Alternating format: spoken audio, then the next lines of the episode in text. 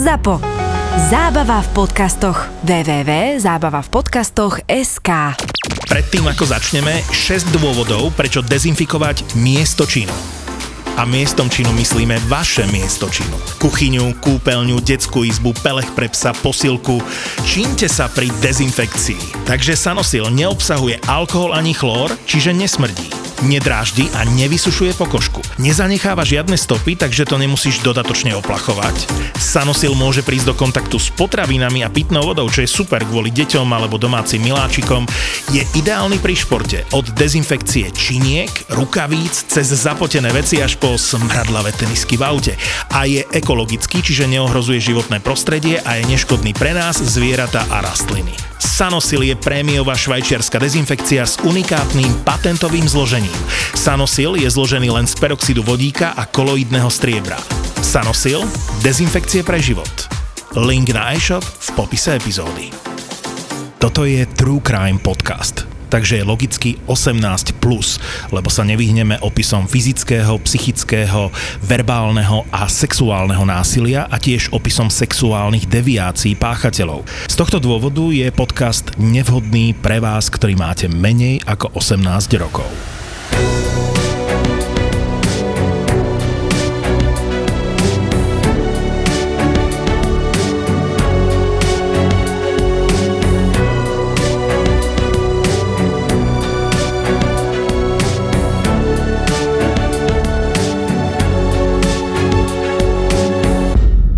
Vaša Nikuška bola sexuálne zneužívaná. Ono sa to udialo s človekom, ktorému ste vy veľmi dôverovali a ktorému ste vy veľmi verili. A on bol prezývaný, mne to vždy tak utkve v pamäti, uh, svetý muž Don Bosco zo Sabinová, mal takéto rôzne prezývky. A ako sa vám s tým ona zdôverila? Lebo asi úvodom by sme povedali, že vy ste uh, veľmi kresťansky záložená, veriaca rodina, aktívne ste chodievali do kostola, zúčastňovali ste sa rôznych salesianských stretnutí. A Nikuška prišla za vami, keď mala koľko? To bol júl 2018, začali sa prázdniny a prišla za mnou, mala vtedy 13 rokov a prišla za mnou s tým, že chystala sa na, bežne na spoveď, ako bola zvyknutá každý mesiac. Prišla za mnou, že sa potrebuje so mnou poradiť, porozprávať. Tak sme si sadli a ona vlastne vtedy, veľmi ťažko to z nej liezlo, samozrejme, ťažko sa jej o tom hovorilo, ale začala tým, že Dodo, jej rok dozadu v chatke ju začal obchytkávať a e, boskal jej prsia. Jednoducho pri hre, ktorú si vymysleli, hrali karty, tak ju vlastne naviedol, aby si dávali pri prehre vždy dole nejaký kúsok oblečenia a e, ona tam potom ostala iba v nohavičkách polnaha a tak potom došlo vlastne aj k tým kontaktom fyzickým a opisovala mi vlastne všetko, ako jej olizoval bradávky, ako jej strkal ruku do nohavičiek a tak ďalej, že ona viac menej vysvetľovala celú situáciu, že bola ako zamrznutá, proste nevedela, čo má robiť. E, nejako rýchlo to potom ukončila a vlastne tie prvé informácie to boli tieto, ako úplne do detailov to nebudem rozoberať, čo všetko ešte mi rozprávala, ale vlastne to bol ten prvý skutok, ktorý sme sa dozvedeli. Vlastne vtedy sme vedeli to, že mala 12 a toto sa stalo a vtedy jej povedal, že o rok na to si to zopakujeme a ona vlastne prežila ten rok a tým, že boli prázdniny, tak sa zľakla, že naozaj k tomu môže dôjsť, keďže sme sa stretávali bežne ako rodiny, tak to bol asi zrejme ten spúšťač v tej jej hlavičke, že ten strach, že, sa, že to príde zas, tak sa zdôverila. Vtedy sme netušili, a ani ona vtedy ešte nechcela hovoriť, že sa to dialo dlho. Úprimne z celej duše ste pre mňa takými veľkými bojovníkmi, e, rodičmi, ktorí sa odhodlali bojovať za svoju dceru a nebali sa prehovoriť o tom, čo sa stalo. A ja viem, že to bolo veľmi ťažké a viem, že veľmi veľa ľudí nenaberie tú odvahu, takže vás vítam u nás v podcaste Profil zločinu. Počúvate Profil zločinu s Kristínou Kevešovou. Profil zločinu s Kristínou Kevešovou. Povedzme si, kto bol tento muž. Ja osobne som ho poznala 30 rokov. Podstate sme bývali v jednej bytovke a mm, ja som bola mm, pubertiačka a v podstate im sa narodili deti a ja som ich kočiarovala, čiže bežný sídliskový príbeh, kedy popri kočiarovaní sa jednoducho tie vzťahy s ním ani tak nie, skôr s jeho manželkou, aj akože popri tých deťoch. Takže sa tie vzťahy vyvíjali najskôr naozaj len také kamarátstvo, že postrážim vám detičky, teta Ujo a tak a tak. A časom to rástlo, rástlo, rástlo. No a prešlo 30 rokov, čo sme sa kamošili a my sme boli naozaj O jeho manželke som dovtedy hovorila, že to bola moja najlepšia priateľka. Bol to váš sused, ktorý býval hneď vo vedľajšej bráne ako vy dlhé roky. Boli ste rodinní priatelia, ktorí sa veľmi blízko stretávali, že ich rodina a vaša rodina. A okrem toho ste boli aj veriaci, čiže ste chodievali do jednej komunity. Áno. Oni chodili do komunity a my sme len tak popri nich, ako sem tam na nejaké to stretnutie išli. Poznali sme tých ľudí. Neboli sme aktívni členovia tej salesianskej komunity, koho, a, ale, ale jednoducho občas naozaj, keď mali nejakú akciu, tak sme akože zašli na 15-20 minút na pol hodinku, ale ako neboli sme pravidelní návštevníci, tak ako boli oni, že každý piatok chodevali na nejaké modlenia, na nejaké, také, aké oni mali tie veci, ani sme všetko. My sme pravidelne chodevali k ním, to, to nám vyhovoval ten spôsob, že oni ich kňazi, tí salesianskí, ako prijali nás tým, že poznali ich a cez nich spoznali nás, tak tí kňazi nás jednoducho, keď sme zatelefonovali, že potreboval by som sa vyspovedať, lebo nemám čas a tak ďalej, inokedy, tak ako kľudne príď, sadneme si do kresla, taká naozaj priateľná spoveď to bola, nie taká, ako ľudia poznajú v kostole, dlhé šóry, vonku v zime, ale taký, takýto rozhovor. Raz mesačne sme to v podstate absolvovali v kľude, v pokoji, deti sa hrali vonku, keď sme teda išli s deťmi, takže v podstate to bolo najčastejšie, čo sme sa s tými Salesianmi v podstate stretávali, stýkali. Nemali sme čas my veľmi na nejaké takéto akcie, ako oni, oni mávali, takže v podstate asi tak. Keď vám Níkuška povedala, čo sa deje, čo ste vy urobili ako rodičia? Vy ste pre mňa úžasní v tom, že ste jej okamžite uverili, lebo aj zo štatistik, aj z našich skúseností vieme, že väčšinou, keď takto niečo dieťa povie, alebo sa obeď odváži prehovoriť, tak ju väčšinou zahriaknú a povedia nevymýšľaj si, neklam, nehovor o tom, budeme mať hambu. To sa dialo aj v Sabinove, keď sme teda prišli na to, že tých obetí bolo viacej, že nie všetky nabrali odvahu prehovoriť. Ale čo ste vy urobili a čo ste vy povedali? Ja si spomínam, že vy ste išli za ním, myslím. Keď mi to Veronika povedala, samozrejme, že ešte teraz mi tuhne krv žilách, keď si spätne preberiem ten obraz, čo sa dialo.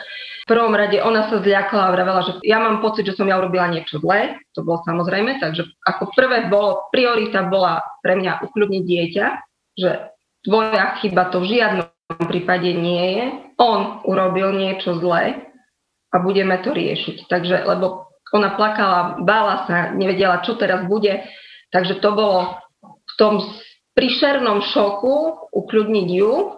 My sme mali doma dvoj, troj a 5 ročné ďalšie dieťa, čiže tie deti nechápali, nevedeli, my sme museli fungovať ešte, krmiť, prebaľovať a tak ďalej. A my sme na seba pozerali chvíľu a sme teraz premyšľali pre pána Jana, čo máme teraz urobiť. Ani na sekundu sme nezaváhali, že nám Veronika uh, nehovorí pravdu ani na sekundu sme vedeli, že toto sa stalo niečo prišerné a musíme, to, musíme niečo urobiť. A ako prvé, ani neviem, ako to vzýšlo, že pôjdeme teda k ním, veď keď sa tak dobre poznáme, tak pôjdeme sa spýtať a budeme čakať, čo nám povie on k tomu. Tak sme tam zašli, no to boli hrozné chvíle. Pošli sme k ním do, do bytu a už hneď pri dverách v podstate, keď on sa tečne zásmial a nás chcel privítať a videl, že z našej strany sa niečo tam deje. Ale sme sa spýtali, že či je sám doma, alebo či má aj manželku doma. Povedal, že má aj manželku doma. V tej chvíli som videl na ňom, že vie, o čo sa jedná, na čo sme tam prišli. To, to mi bolo jasné. Poďte ďalej, zvážnil, poďte ďalej, páči, sadnite si. Sadol si, manželka tam ležala na gauči, a, no a jednoducho, že čo sa deje, tak sme prišli a povedali? Vlastne sme povedali, že Veronika sa nám zdôverila, že si pred rokom v chatke jej robil to a to a to a on dal dole hlavu, kývol plecmi, plecami a povedal, no áno, zlyhal som.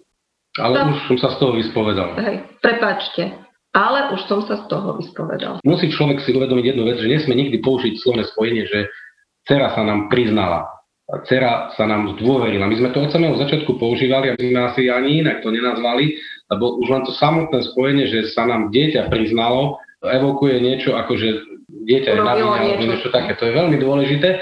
Aj to dieťa to potom ináč vníma a ja som to používal vždy, keď sme o tom niekomu rozprávali a tak ďalej. A aj ľudia sa sami zamýšľali, a, že naozaj presne hovoríte pravdu, že nie, žiadne priznanie dieťaťa, to je jednoducho uverenie dieťaťa. Ako zareagovala jeho manželka? Ostala prekvapená, v zmysle zamrzla, pozerala na nás, že čo sa deje a... a na, na prekvapenie prvá reakcia bola tá, čo my sme nečakali, keď vykrikla, ja som ti vravela, že si tie dievčatá nevodí do pivnice.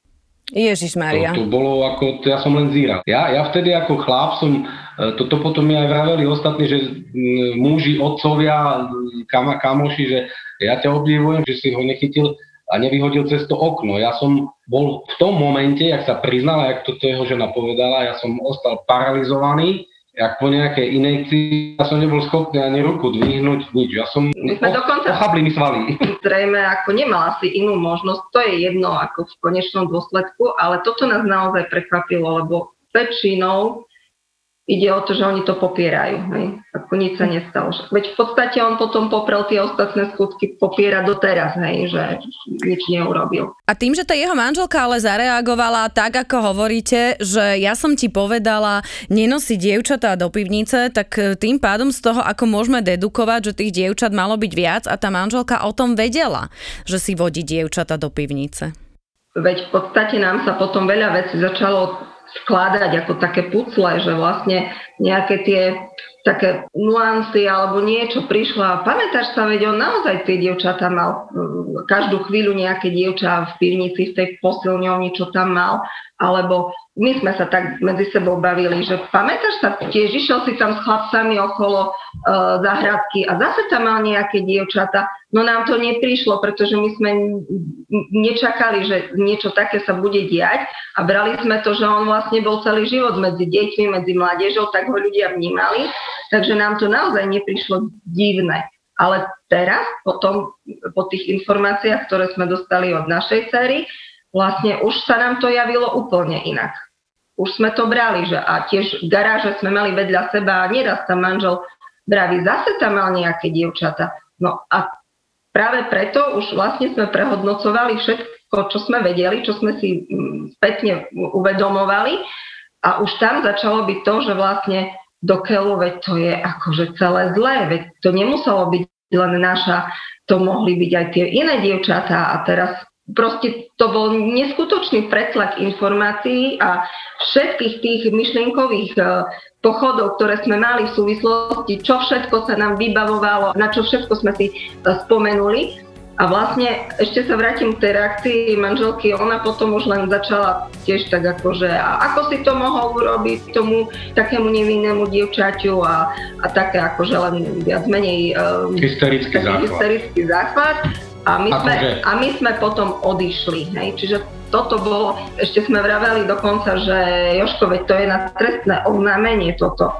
A on akože len zopakoval, že tam, prepačte, no tá. Som zlyhal. Som zlyhal, hej.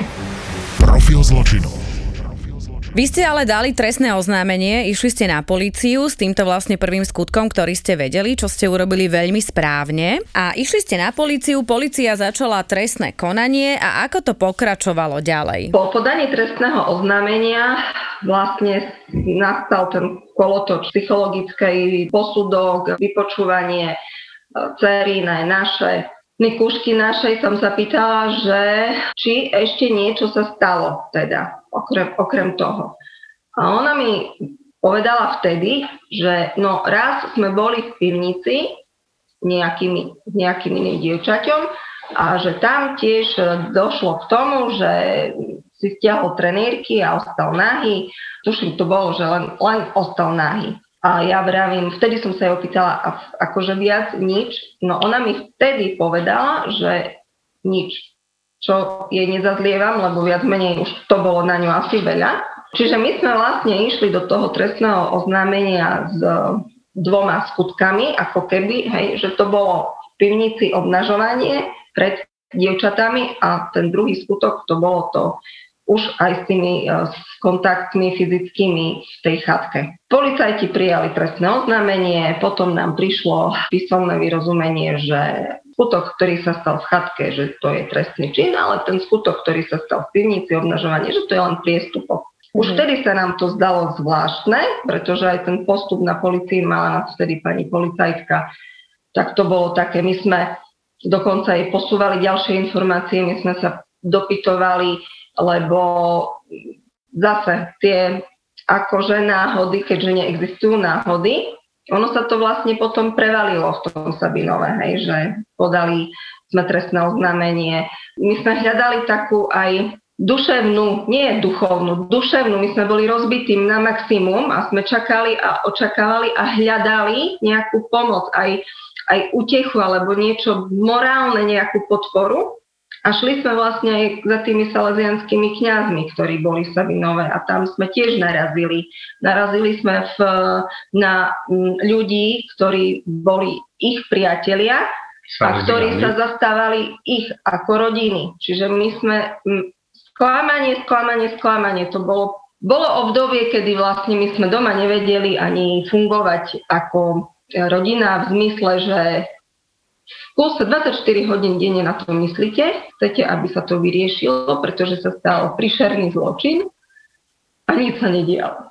A my sme vlastne tak asi pol roka čakali, že čo z tej policie konečne príde a vidíte ho každý deň vonku toho páchateľa, vidíte ho, ako chodí medzi deti na ihrisko, stretávate sa s ním, stretáva sa naša dcera s ním, pretože vy, vy z vchodu, tak prejde medzi okolo vás. Ono bolo asi najhoršie, že ešte ja keď som prišla v čase za vami, tak bolo najhoršie, že naozaj vy ste boli susedia, čiže aj keď tam bolo trestné a on sa k tomuto skutku priznal, tak bolo najhoršie, že Nikuška ho denne stretávala, keď chodila do školy, vy ste denne videli muža, ktorý vám zneužil dceru. A to dievčatko, ktoré bolo zneužívané, ho tiež uh, stretávalo, čo nie je sranda, lebo je to obrovská traumatizácia a viktimizácia obete, že toto je naozaj šialené.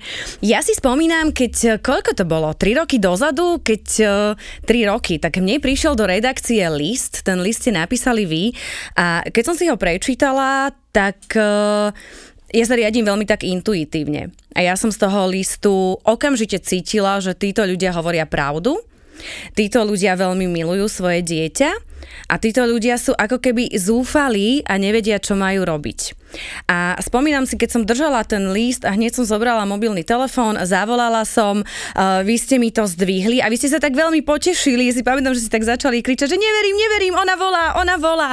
A potom sme sa stretli a ste mi vyrozprávali ten váš príbeh a ani som tomu nechcela veriť, že toto je možné na Slovensku, ale áno, je. Čo vás viedlo k tomu, že ste mi v podstate napísali? Už to bolo také možno to zúfalstvo, tá bezmocnosť? V podstate úplne prvý impuls, ktorý prišiel, aby sme vám napísali, tak to bol od môjho manžela, pretože on bol prvý, prišiel, že dlho sa nič nedieje, dlho je to úplne v keli celé, ide to zlým smerom, nikto nám nepomáha tak, ako sme očakávali, že by sa nám tej pomoci malo dostať a on povedal, že musíme napísať Kristine, lebo to ona jediná nám môže v tomto smere pomôcť.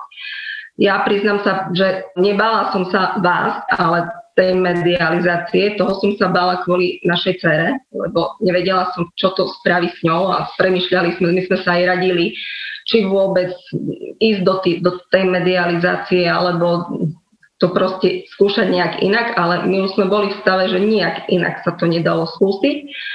Preto vlastne manžel úplne ako drel, hovorím, musíme napísať tej Kristine, musíme, musíme a preto sme napísali a preto. A manžel to vtedy zdvihol, ja síce hovorím za ňo, mal by on, ale ja si pamätám, keď po vašom rozhovore telefonickom zavolal mne a povedal mi prvé, že ja som sa rozplakal. Ako, je to tak, tak to bolo. Ja som naozaj bol už e, zúfalý z, z toho a vlastne naozaj som nečakal, že tak rýchlo sa mi ozvete a keď som naozaj počul toto, tak naozaj ste, ste ste to presne povedali, ako som kričal do toho telefónu, že neverím, neverím, vy ste sa mi ozvali, naozaj slzy nejaké aj vyšli a v podstate hlavný impuls bol, že, že sa to už dlho ťahalo a také mm, racionálne veci tam už e, svojím spôsobom ani nie racionálne, ale iracionálne, že policia nás odsúvala tak, ako, ako to je vo všetkých spisoch aj v tých sťažnostiach, že no keby som jednoducho nemala plnú skriňu spisov, tak si to sama obehám.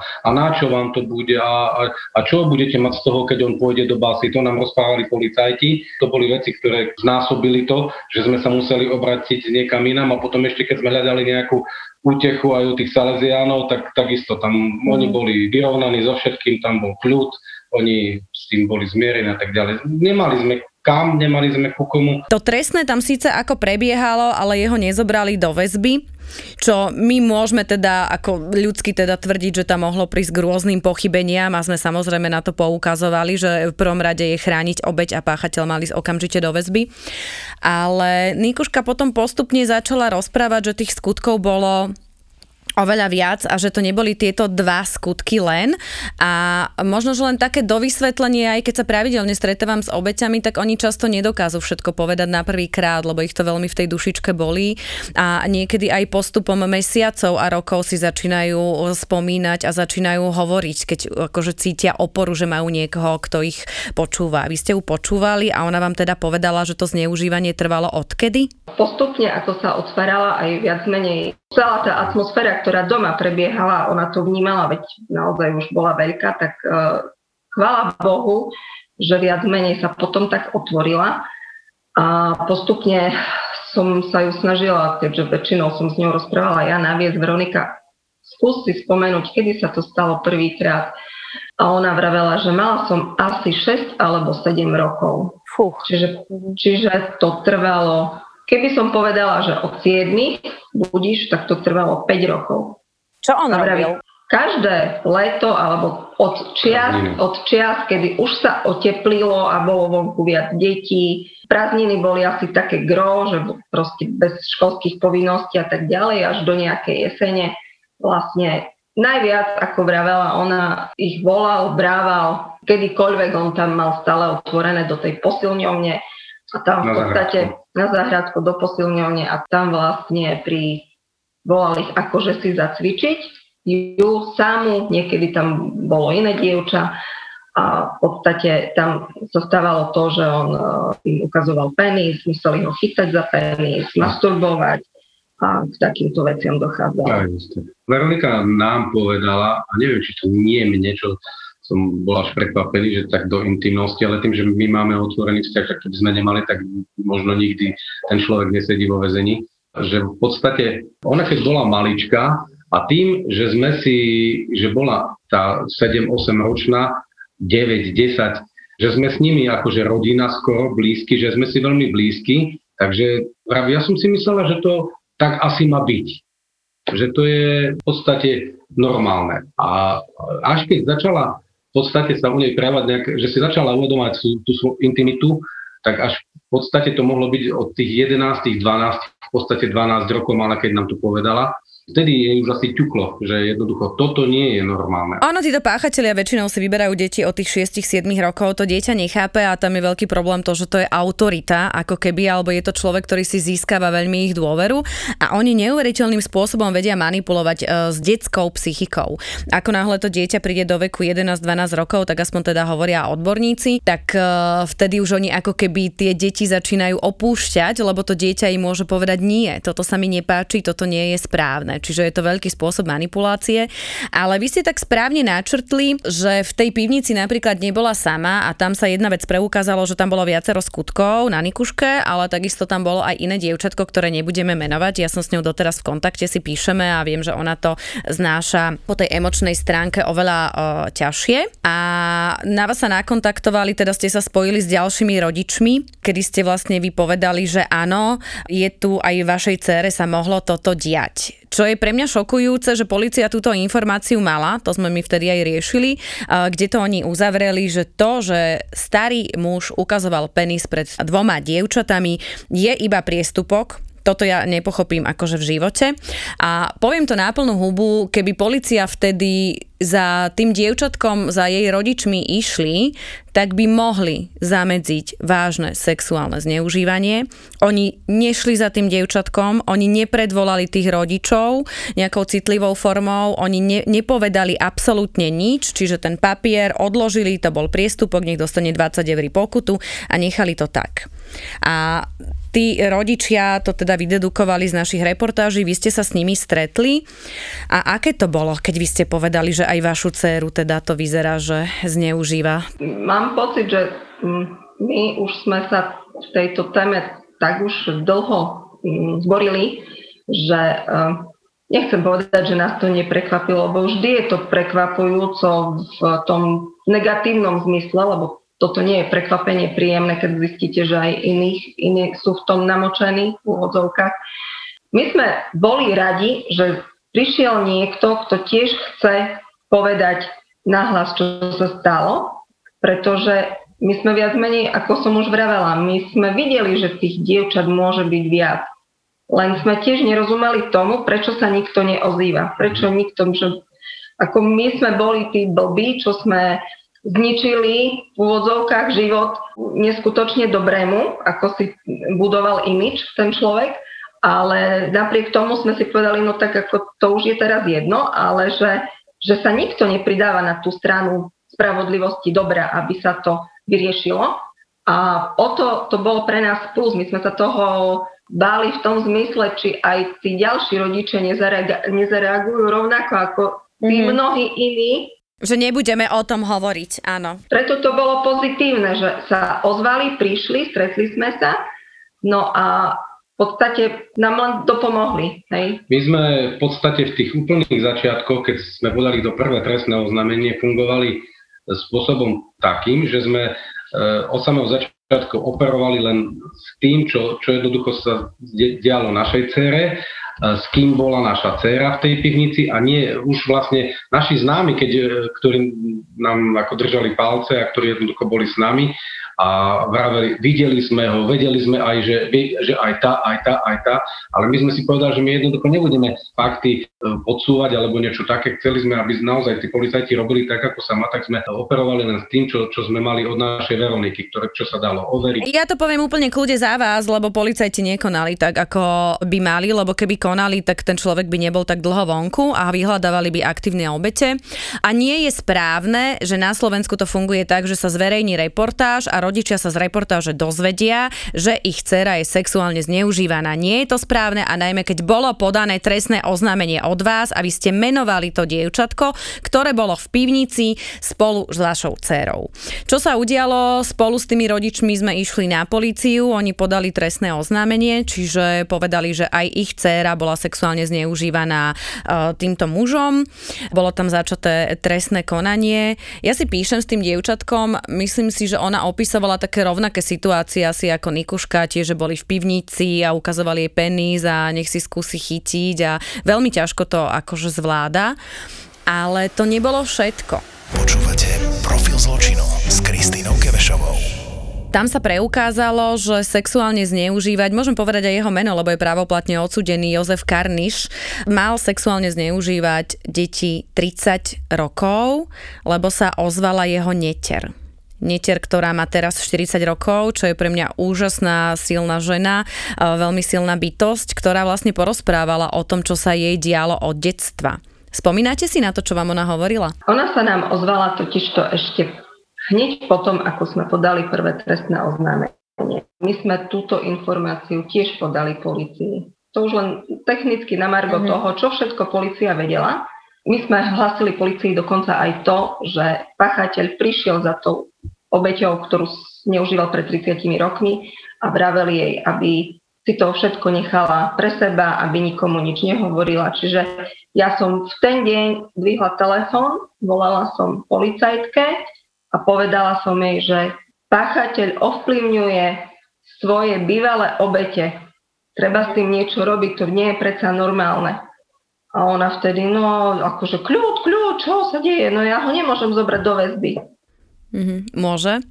Dobre, a čo vám hovorila táto netierka jeho? No a, a ona vlastne, my sme sa poznali, lebo v podstate to bola, keďže to bola netier, manželkina netier, tak my sme sa tiež poznali, ako to je malé mestečko, čiže ja som sa s ňou poznala roky.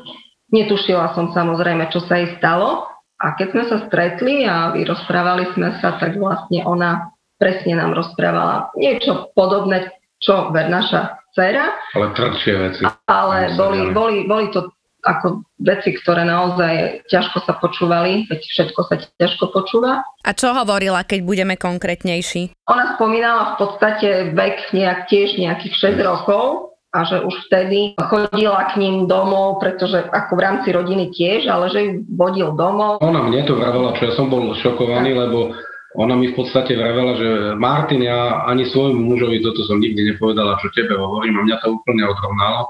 Tam sa jednalo, že ona, ona jednoducho 6-ročné, 7-ročné dievčatko mu musela orál robiť už vtedy, až to až do výstrechu, doslova to ona to popisovala že keď ma ťahal do tej pivnice alebo po tých schodoch, že, že som normálne bola z toho hotová. Strašné veci, porno časopisy, že, že pred ňu rozhádzal po posteli manželskej, ich manželskej posteli a že tam jej to robil.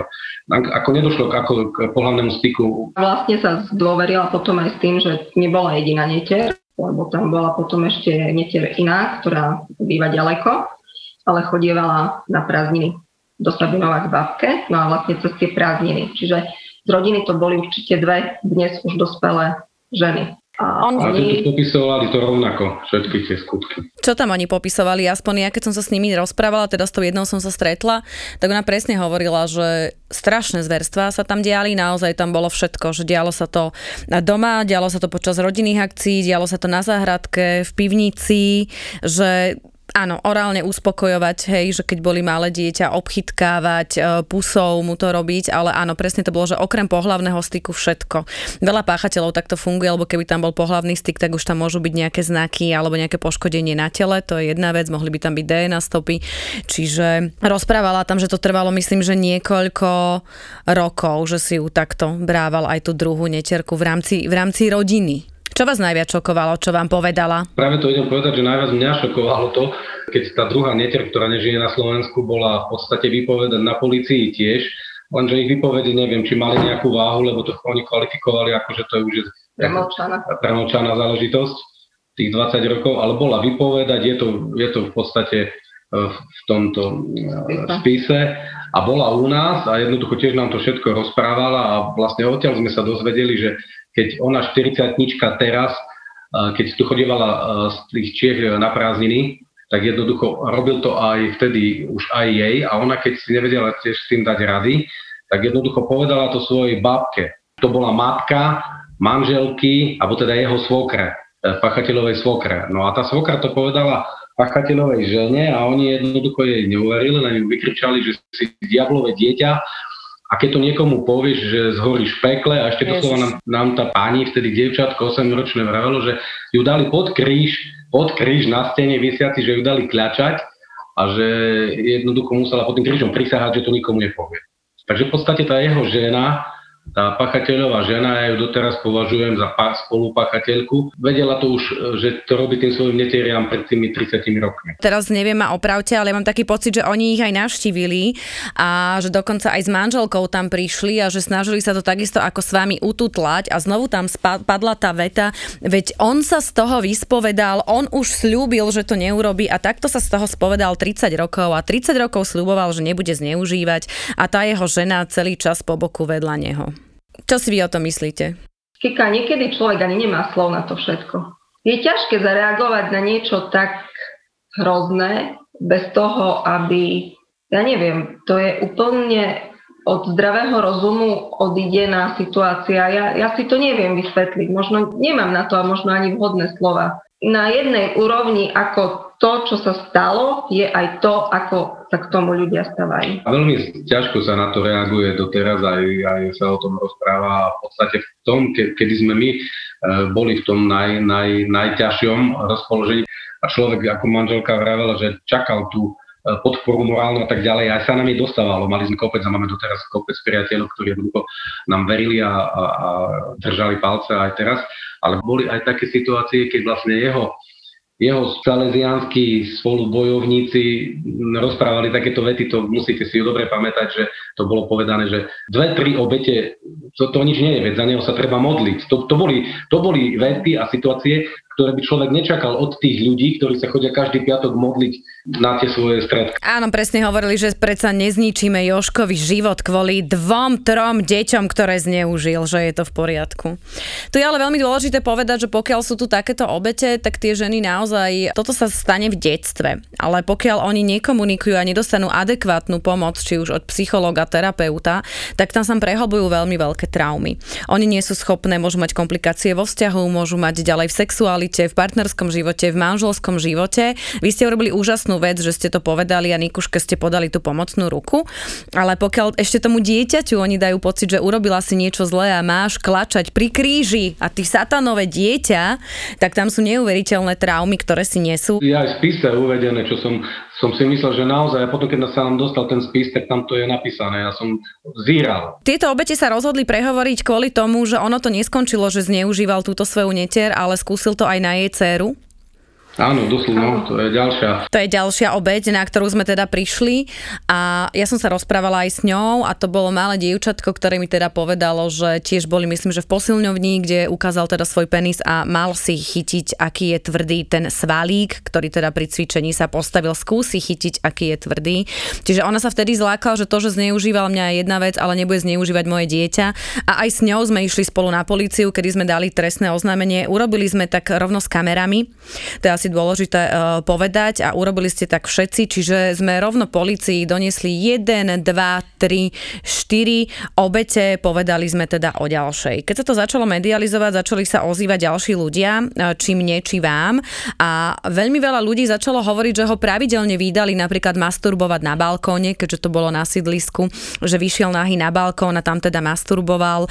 Veľmi často teda mal dávať sexuálne náražky alebo takéto veci robiť aj iným ľuďom. Čo vám začali postupne tí, ktorí mali odvahu hovoriť? On išiel cez Sabinov, Oskarové mesto a on jednoducho, že nenosil spodné prádlo, on len kraťasy, lebo naozaj sa to stávalo, čo my vieme, len cez tie teplé letné mesiace, keď sa dalo chodiť kraťasok.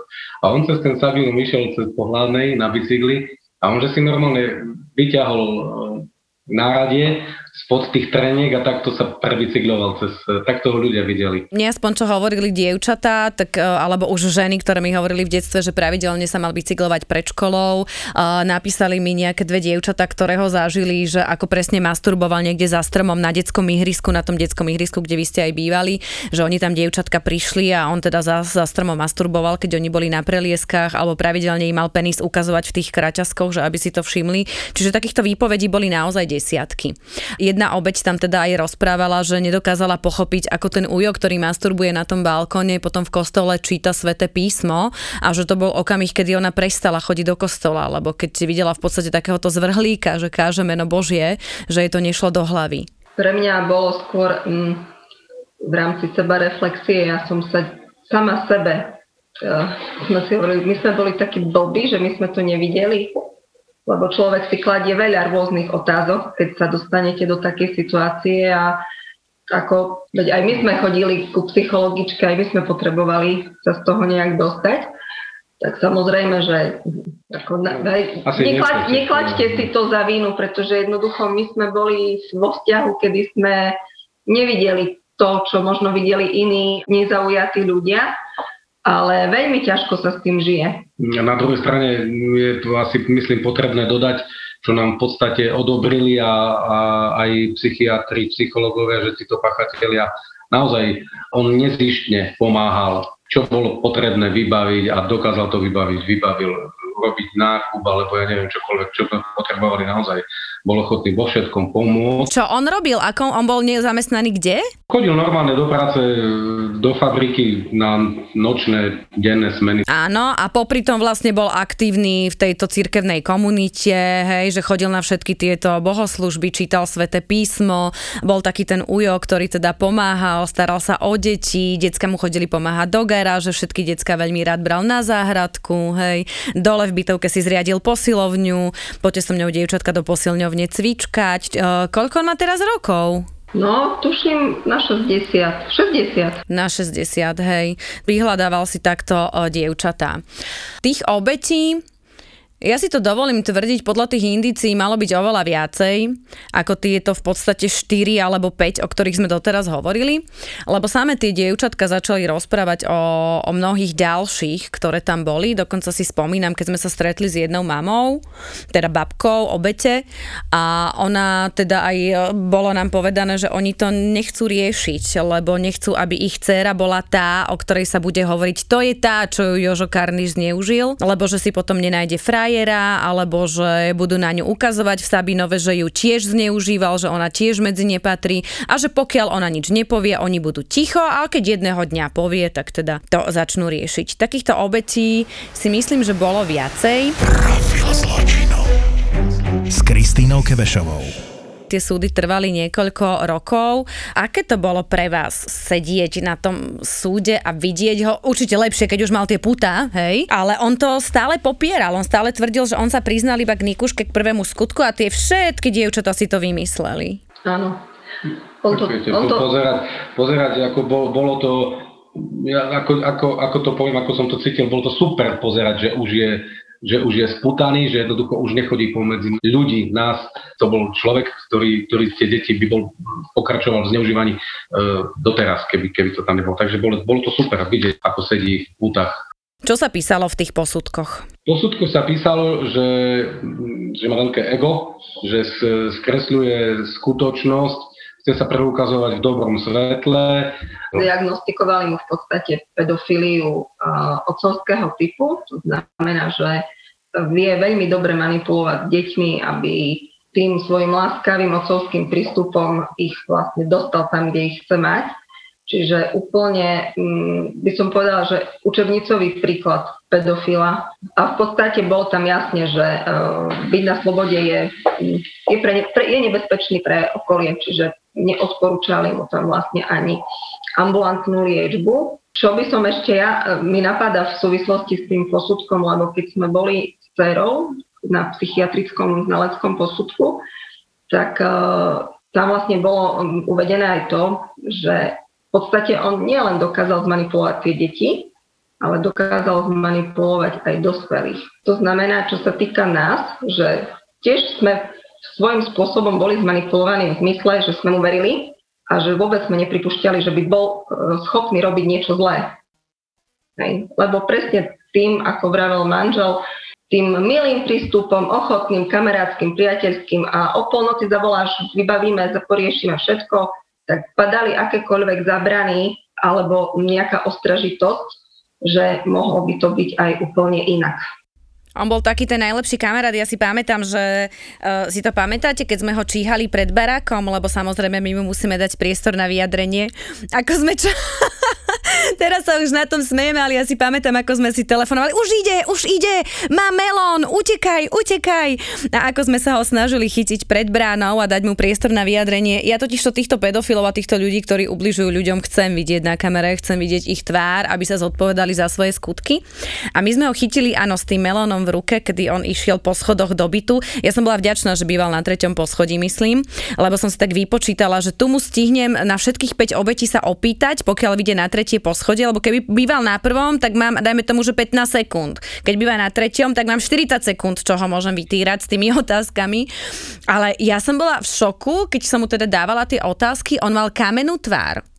S kamenou tvárou odpovedal, že to v podstate nie je pravda, že on sa nebude vyjadrovať a že čo sa ja vôbec do toho starám a prečo ja sa vôbec na to pýtam, čo si spomínam, že som mu povedala, lebo chceme pomôcť tým deťom. A on povedal, tak im pomáhajte, ale mňa nechajte na pokoji. Priznal som sa, k čomu som sa priznal, ostatné som neurobil, ale na jeho tvári bolo neuveriteľne vidno nervozitu, že mu takto cukalo oko. Ja som čakala, kedy mi on inak akože dá po papuli, lebo to už bolo, že 5 cm od tváre, že sa dal, že áno, mal nervy, ale, ale držal sa a tam, áno, je, je vidieť taká, taká tá veľmi silná psychika toho páchateľa, že? Jasne, jasne, Kika. A, a, a presne, e, že mu cukalo, lebo vtedy, keď ste sa tam zjavili vy, tak e, v podstate vtedy mu asi došlo, že to už nepôjde takým smerom, ako si on možno naplánoval, lebo od samého začiatku, ja som to aj e, vo výpovediach tvrdil, aj vám som to rozprával, že ja som ho vydával na sídlisku Včko na ruke a že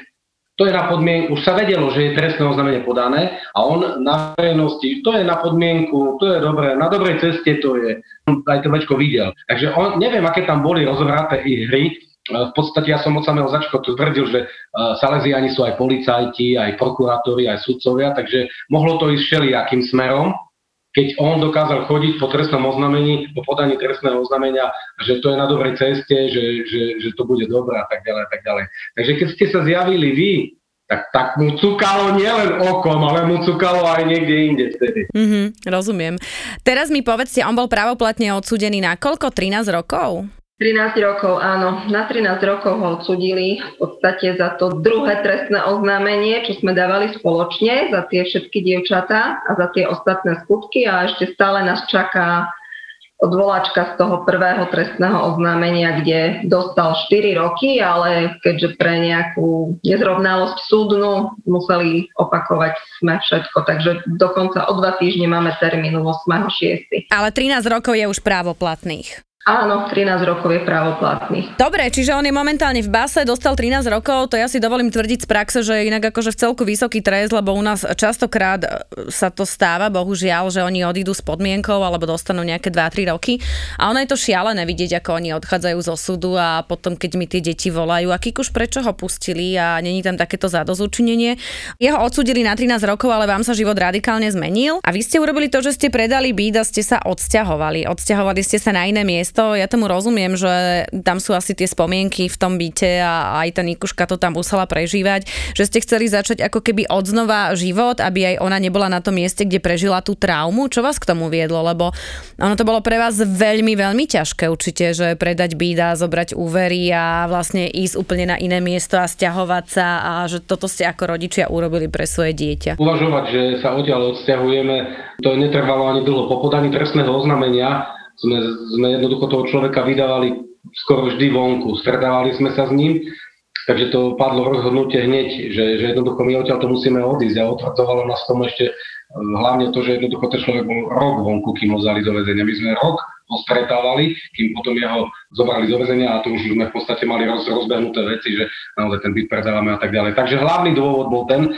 že jednoducho nemôžeme žiť tam vedľa seba, kde jednoducho on si chodí, ako keby sa nič nestalo, stretávame jeho ženu, stretávame jeho a že vlastne naše deti ho vidia, stretávajú sa takisto na nevisko. Paradoxne nám e, naši dobrí známi vraveli, že ale veď prečo sa vy máte odsťahovať, keď vy ste nič zle neurobili. Hej, ľudia to vnímali, že utekáme, ale my sme vraveli, že určite že to oni by sa mali odsťahovať, nám vraveli. Hovorím, no dobre, ale tak ja teraz nebudem čakať, kým sa oni odsťahujú, proste my musíme riešiť situáciu, aby naša dcera žila, aspoň sa pokúsila žiť zdravšie, lepšie, v inom prostredí, aj ako pre nás ako rodinu to bolo dôležité, lebo my sme boli veľmi rozbití počas toho obdobia. Aj ako manželia ten vzťah bol veľmi napätý. Veľakrát sme mali rozdielne názory na riešenie situácie a to nám vôbec nepridávalo ani k tomu. Boli sme nervózni, deti to cítili, boli malíčke, bolo treba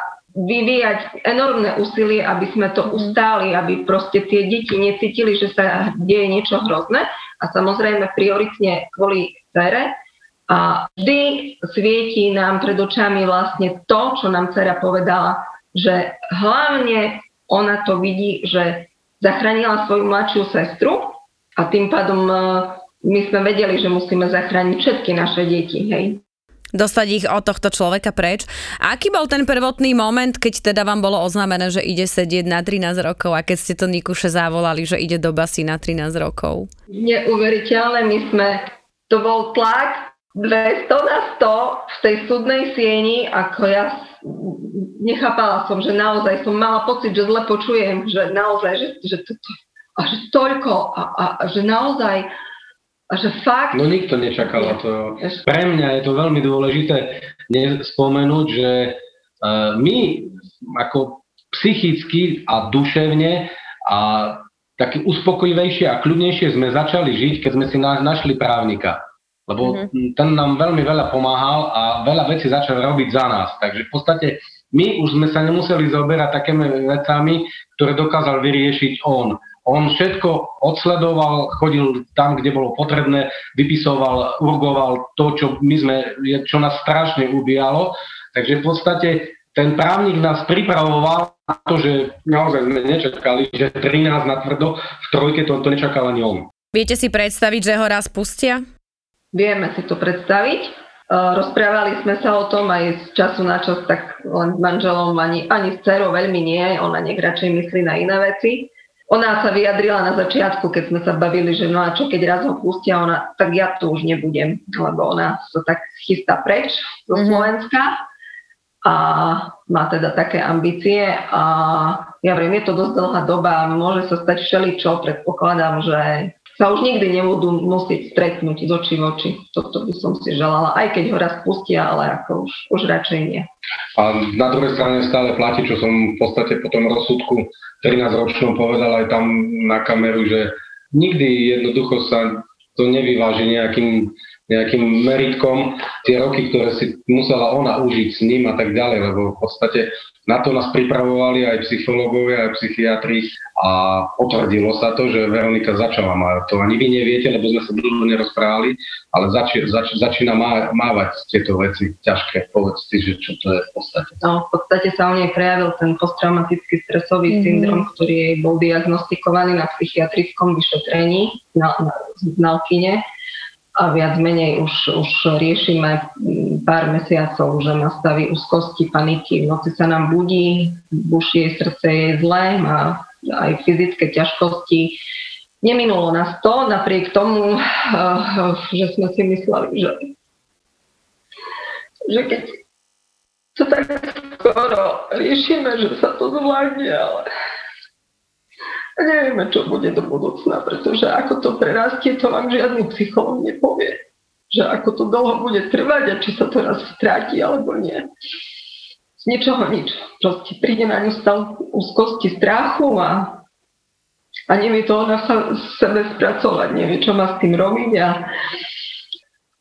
ani neviete, ani neviete, že čo jednoducho Veronika, kde si, kde si, kde si prídete tu a ona v posteli schúlená do klopka, papom na sebe a jednoducho sa z ňou takto trasí. Ja aj neplačte, by som vás objala. Teraz úplne najviac vám posielam veľa, veľa energie, moji anielikovia. Nikuša je úžasné, silné dievčatko. Ja som ju teda stretla vďaka vám a je dôležité povedať, že je veľmi múdra, veľmi šikovná, veľmi srdečná. Je to taký ten malý zázrak, taká tá malá bojovníčka, ktorá zachránila nielen svoju sestru, ale aj ďalšie dievčatá, že toto zvládla.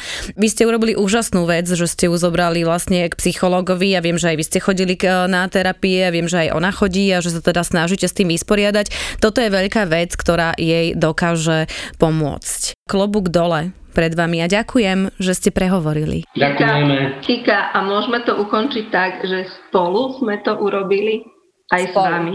Lebo aj vy ste náš aniel. Tak. Ďakujem. Neviem, či si to pamätáte, Kika, k nám sa doniesla informácia od jednej našej známej, ktorá sa ho v podstate, to, sme vám asi vraveli, spýtala sa ho, že čo si ty za človeka, keď ako chodíš do kostola, angažuješ sa, jednoducho veriaci človek a tak ďalej. A čo si ty za človeka, keď, keď urobíš niečo také? Už sa vedelo, že čo urobil. On odpovedal, e, cesty Božie sú nevyspytateľné. Keby to tak nemalo byť, tak to, tak to tak nie je. Chodíte do kostola vy teraz ešte? Veríte v Boha? Boha veríme. Toto je tiež téma, ktorá možno nás ako manželov rozdeľuje. Mm-hmm. Manžel má na to ako chlap iný názor ako ja žena. Doma sa modlíme, veríme v Boha, vedieme deti k Bohu ale to poňatie Boha medzi ľuďmi už vnímame úplne inak. A sklamanie v kniazoch maximálne u mňa, maximálne, takže ja v podstate nemám potrebu ísť počúvať niekoho do kostola, to, o ktorom neviem, čo je to za človeka a ten, či má právo mi morálne rozprávať, ako sa má žiť.